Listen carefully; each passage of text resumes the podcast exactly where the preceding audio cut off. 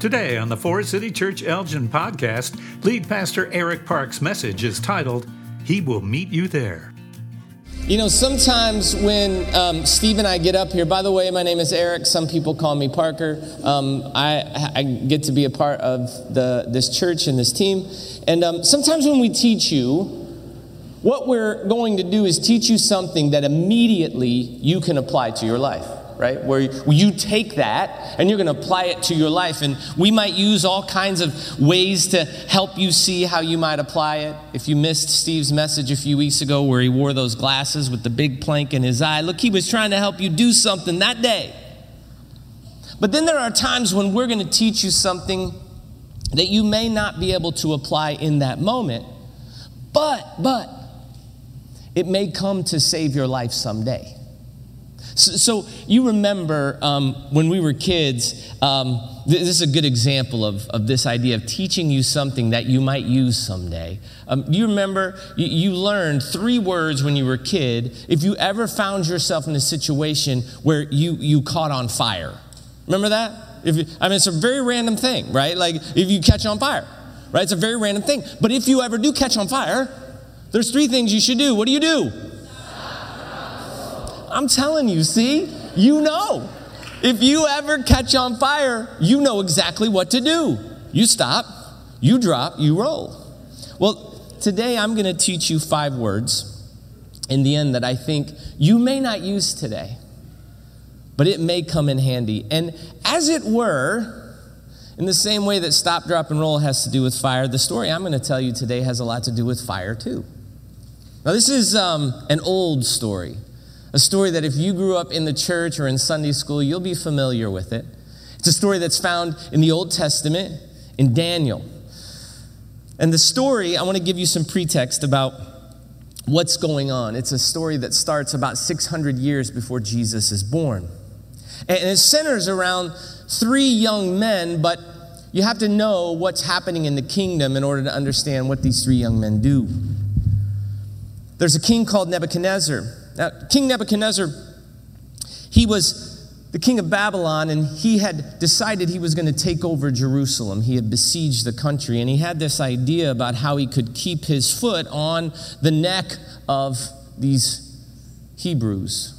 The idea was when we move into Jerusalem and take it over, let's find all their best and their brightest, and let's ship them all to Babylon, right? Because it does two things. One, it makes it so that uprising is a whole lot harder if you have all the smartest people in your kingdom. And number two, it helps your kingdom build. So this is what he does he finds the best and the brightest and he ships them into captivity. Now, there are four people in Daniel that are part of that migration, if you will, that captivity migration. Four names.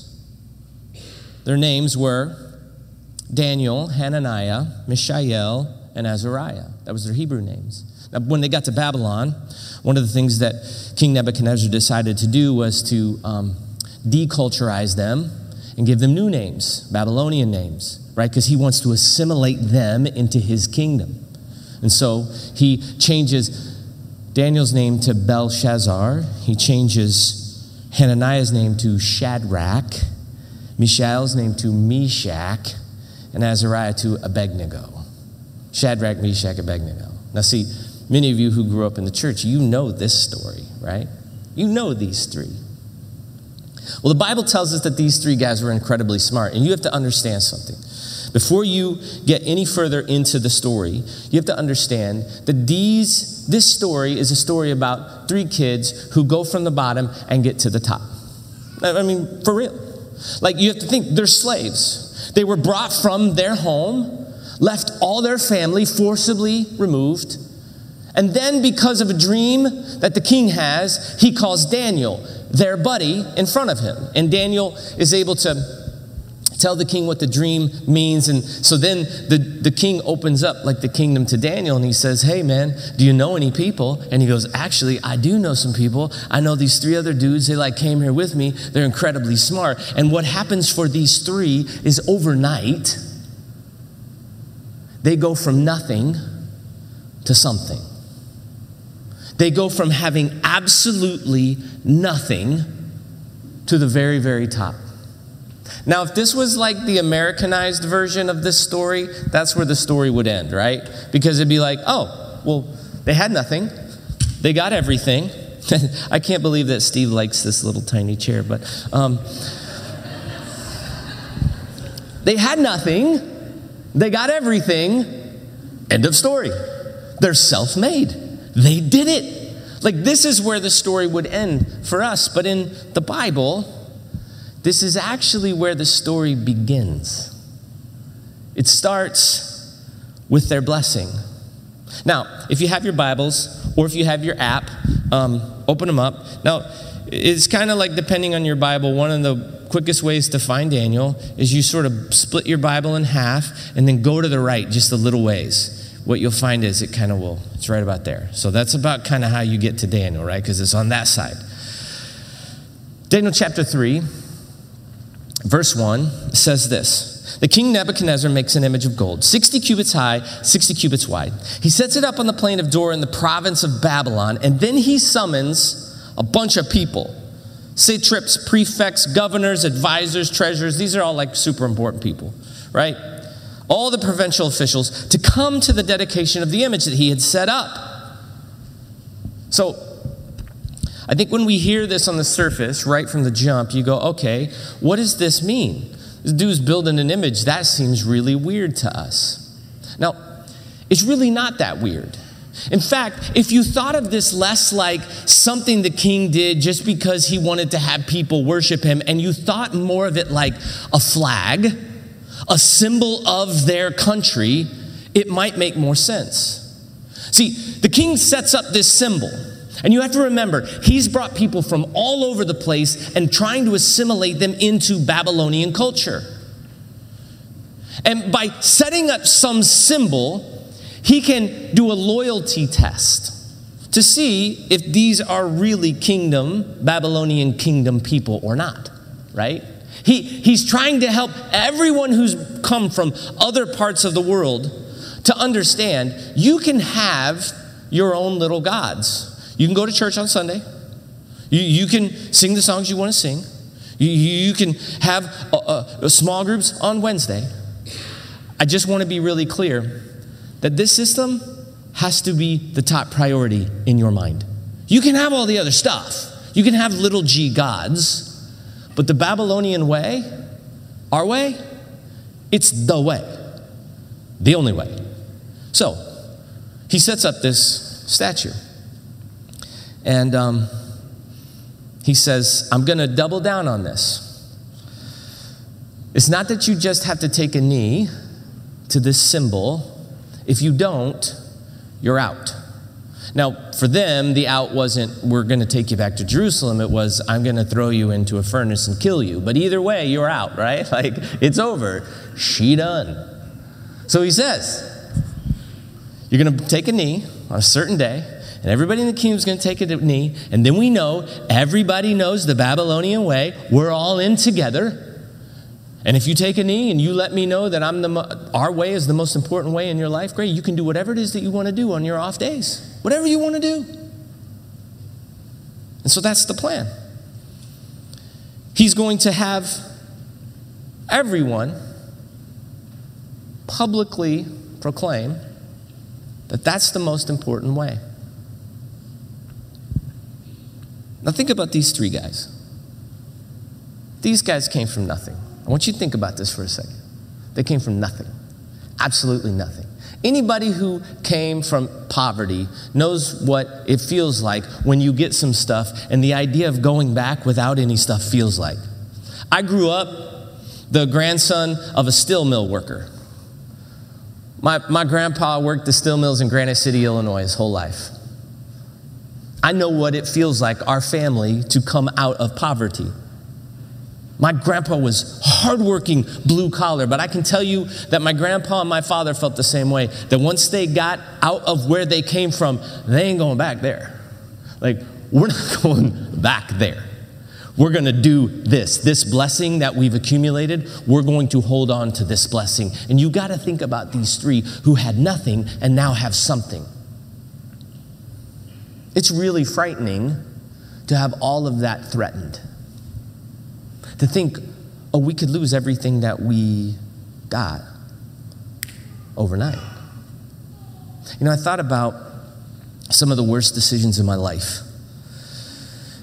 And um, I've made some bad ones. Like, if you are new to this church and you're hoping for like a pastors that are perfect, this is going to be. I might as well let you in on this, you know, real quick. And we're really glad you attended once. Um, that is not me. Um, I've made some of the some big mistakes, and do you know that oftentimes when I look back at the mistakes in my life, that what was at the center of the biggest mistakes was um, fear. Fear afraid of losing something or, or afraid of what someone might think or afraid that I'm not good enough, just fear. And I think this is why in Scripture, over 80 times, you hear this phrase, fear not, right? Fear. It can be at the heart of some of the worst decisions we make. And I think when it comes to blessing, it's really interesting oftentimes there is a fear attached to the things that God blesses us, right? That almost there's a flip. You start serving the blesser, he brings blessing, and then you start serving the blessing. I'm going to go there in a minute, but I want to pick up the story. So, the Bible tells us Nebuchadnezzar says, This is what's going to happen. We're going to blow all these trumpets, we're going to make a bunch of sound, and everybody in the kingdom, they're going to take a knee. These three guys know they got to take a knee. They got to take a knee. Horns blow, music sounds. Those three don't take a knee. Well, in verse, uh, in verse 9, some tattletales come to let them know. It says in verse 16, actually, um, Shadrach, Meshach, actually stay in verse 9. I'll come to verse 16. In verse 9, some tattletales come to tell the king, hey, listen, you know how you wanted everybody to take a knee? There were some guys, they didn't take a knee. They didn't do what you said. Bible tells us that Nebuchadnezzar loses his mind. He's like, How in the world can the three guys that I brought into this space, who I've taught them everything that they know, I've given them this kingdom, has given them everything they know? It's blessed them. How can they not take a knee? How can they not pledge allegiance to this thing? Don't they understand? They have what they have because they live here. So he calls the three in front of him. He says, Look, look, look, don't get this twisted. I love you. You're great. But the highest value in this kingdom is the Babylonian way. You have to take a knee. If you don't take a knee, I'm going to throw you into a furnace. You're gone. And in verse 16, Shadrach, Meshach, and Abednego, I love this moment. I love this moment.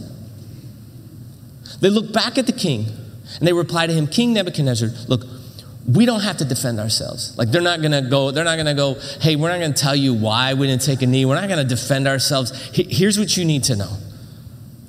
If you throw us into this blazing furnace, if you kick us out of Babylon, if you kill us, the God we serve, He can deliver us. In other words, the blessing that we have, it didn't come from Babylon. It didn't come from here. You may think it did, but it was always sourced from Him, through Him. He'll deliver us from this. He'll deliver us from you. But even if He doesn't, even if He doesn't, we want you to know, Your Majesty, that we're not going to serve your gods or worship the image of gold that you set up. We, we love the blessing that came here, but this isn't, this isn't our ultimate priority.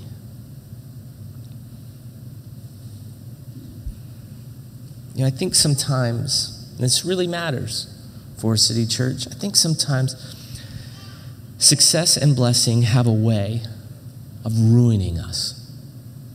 Seriously, I think I've seen more destinies thwarted with a tiny bit of success than a bunch of failure. Let's think about it. You're these three, or you think about your life, you get a little bit of blessing, and we spend much of our time trying to figure out ways to protect all the blessing that God brought our way. So we build walls around it, firewalls around it. We're like, no, no, no, no, no, no, I can't let this go. I can't let this go. It's like before I had something, faith was easy. Then I got something, and faith became really hard. Being generous became really hard. Living open handed became really hard. And I think sometimes we look at our lives, we look at the blessing, and we say, I, I don't want to go back. I don't want to go back to that. I, I like this blessing. You know, Jesus says this. He says, In this life you will have storms. Let me replace that with, In this life you will have fires. In this life you will. I think sometimes we think the great promise of walking with Jesus is that there won't be fires. That, that, that actually, the whole point of walking with Jesus is somehow fire avoidance. And then we start to structure our lives in such a way that we just become fire avoiders. No risk. No, no, no, no, no, no. Not doing that. Mm-mm. We begin to find ways that the primary goal of our life is just fire avoidance, like protection of the things we have at all costs. And we start to pray prayers like, God, will you just deliver me from discomfort and inconvenience? We start to live our lives in such a way that we just want smooth and easy and comfortable.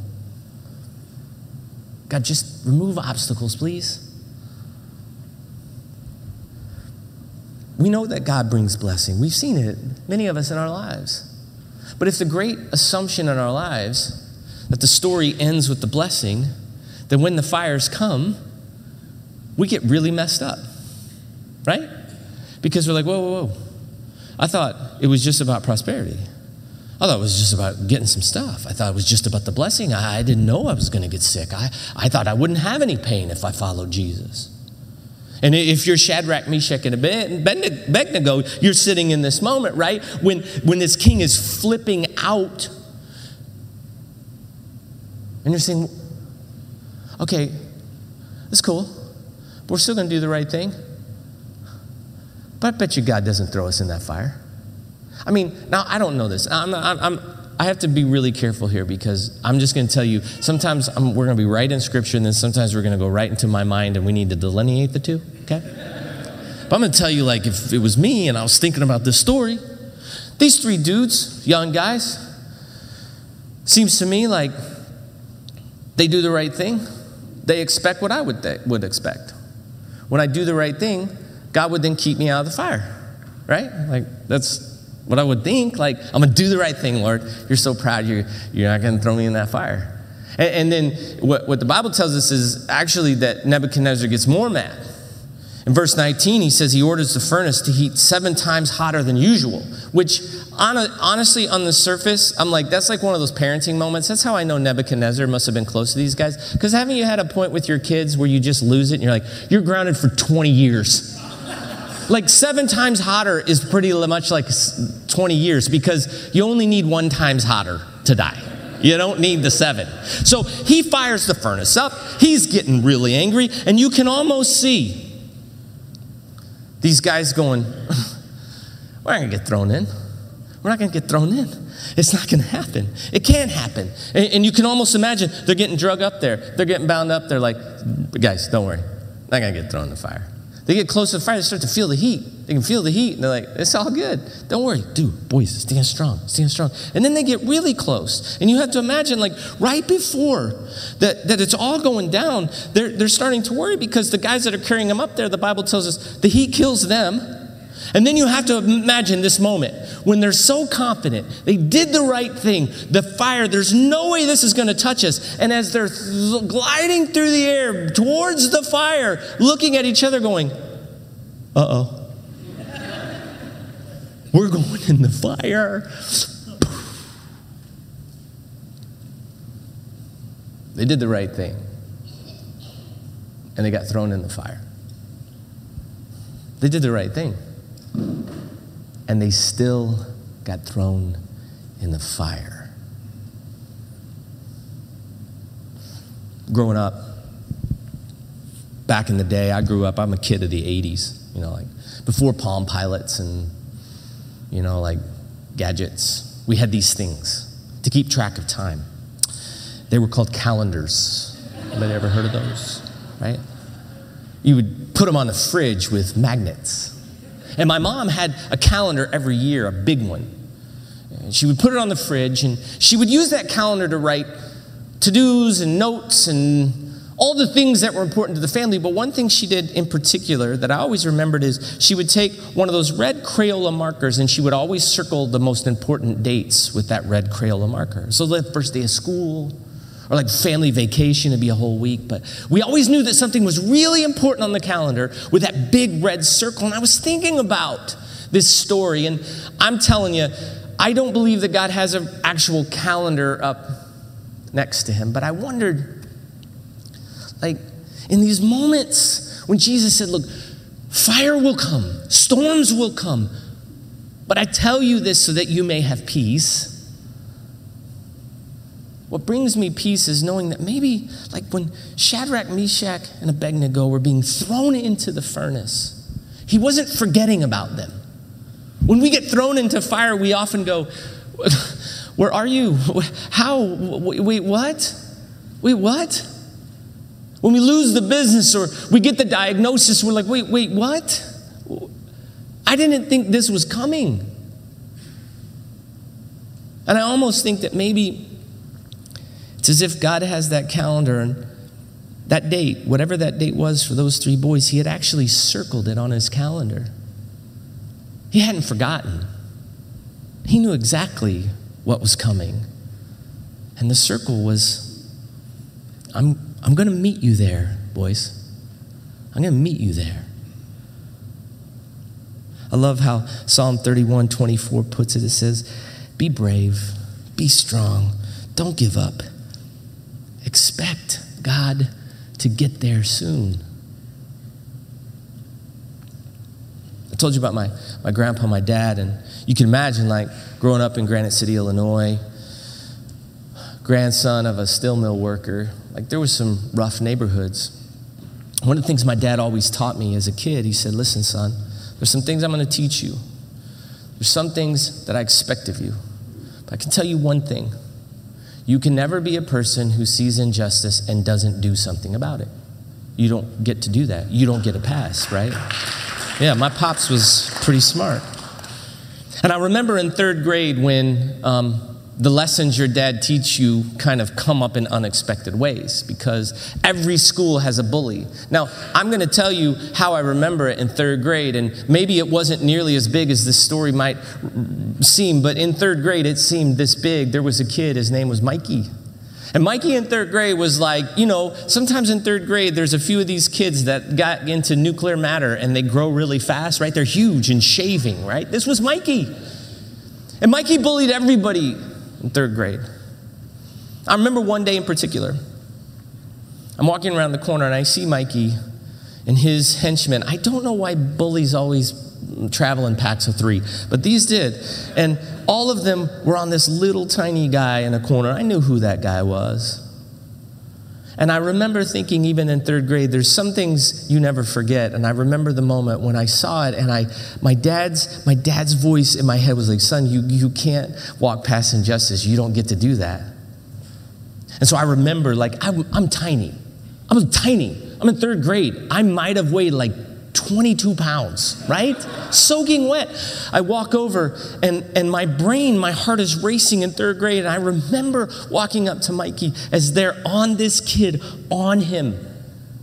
And I remember going, Mikey, Mikey, Mikey, Mikey, stop. And that big giant kid looked down at me. He's like, What are you, what are you going to do about it? And he had a point. Uh, I thought about it, and whatever came out next was just training from my father. I said what a third grade kid probably shouldn't say. I'm like, I'll show you this afternoon on the playground. Meet me after school. Mikey looked at me and he was like, okay. And as he left, I went and threw up because I knew I was going to die that day, right? I remember getting on my bike after school. This is all I thought about. And, and I drove to my dad's office and I burst into his office. I'm like, Dad, remember how that thing you said about injustice? And like, you know, whenever somebody's picking on somebody. Well, um, uh, so I did that today and I told Mikey he had to stop and he did stop. And he did stop. And then I told him I was going to meet him on the playground, you know, right? And so that's what I'm supposed to go do right now. And what I was hoping is, is my dad was going to be like, son, good job. You did the right thing. You don't need to go to the playground. Instead, he goes, okay, well, you should probably get going then. I was like, okay. So I got on my bike And I rode my bike to the playground. And there was Mikey and his henchmen. They're waiting for me. Granite City, Illinois, Parkview Elementary. I'll never forget it. I came walking out all by myself, put my bike down, and I'm walking to certain death. Right? I'm gonna die. I'm gonna die. And in third grade, you're like, like you look back as a parent, and you're like, you're not gonna die. It's probably gonna hurt, but you're probably not gonna die. But at third grade, I'm like, I'm gonna die. This is my fiery furnace. It's over. So I walk out there, and Mikey's so happy, right? He's like, probably said something like, You're gonna die, right? And I don't know what happened. And I'm not advocating that we should teach our children to go fight. I'm not advocating any of those things. For, so, you know, just send an email to Steve and tell him um, how angry you are. But, but I got there and something took over in me, and I found myself in a moment of fury that all 22 pounds wrapped on the back of Mikey, right? And he's swinging around trying to get me off. And I'm just holding on for dear life. Well, both of his henchmen, they jump in like henchmen do. And soon, all three of them took 22 pounds of me and put me on the ground, and they were all on top of me. And I knew this was it for me, right? I was thinking about my obituary and what it would read, and I knew this was over.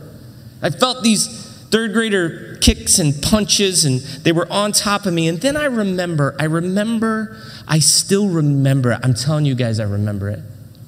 It was like there was a blur.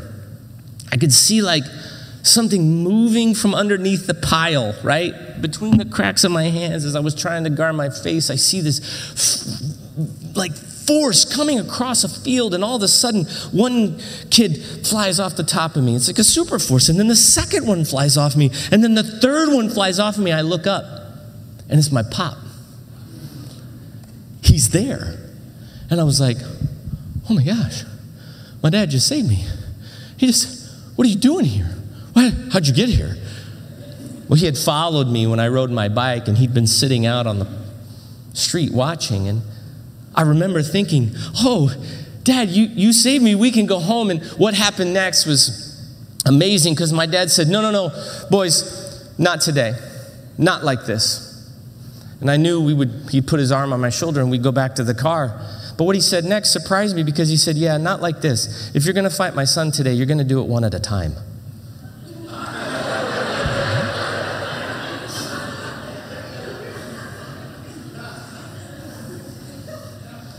Boys got on their bikes, and that was the end of it.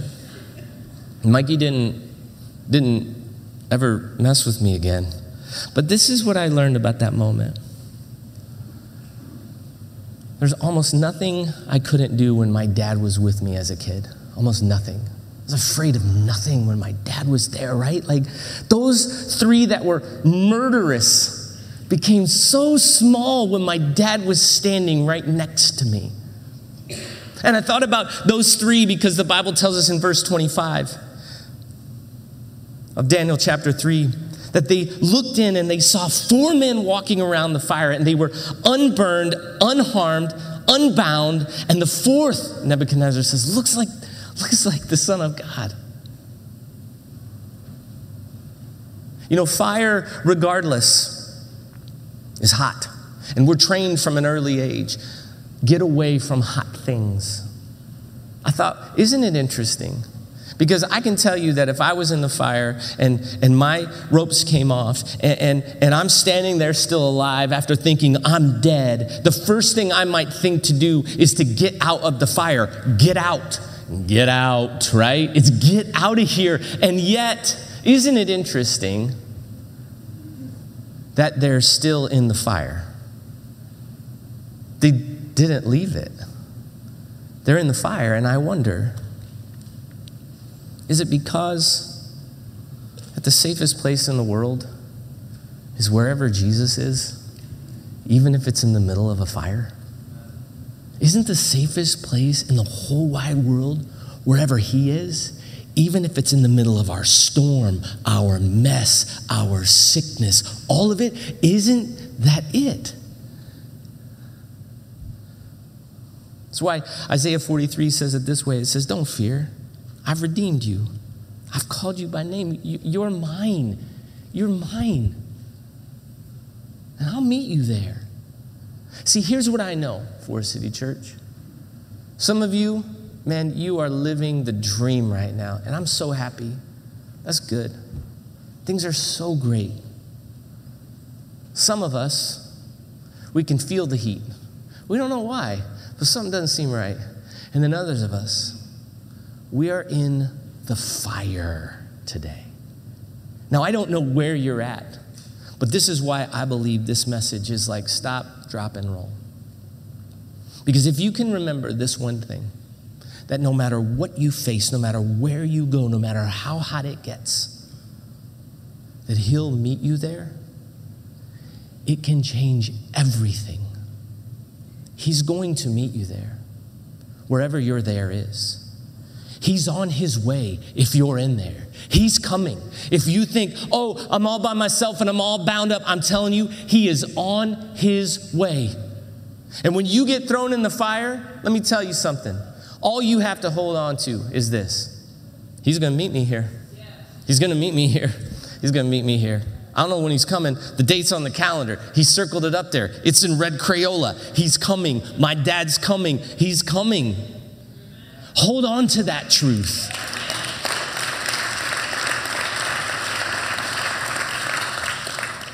We will have trouble, but we can have peace. Why? Why? Because in the midst of whatever you face, He'll meet you there. He's going to meet you there.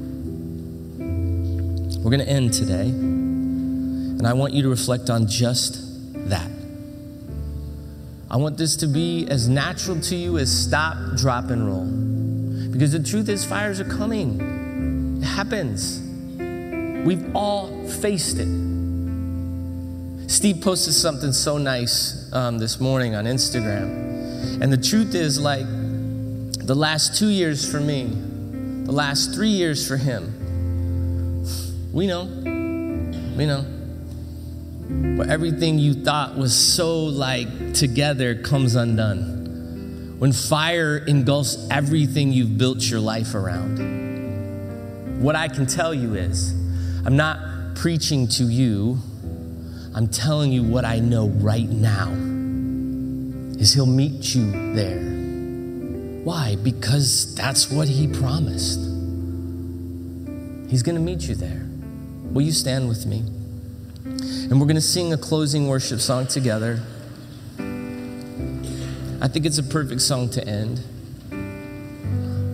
I want you to know that whatever you're dealing with, wherever you're at, He's on His way. He's on His way. You can trust it. Amen. Let's worship together.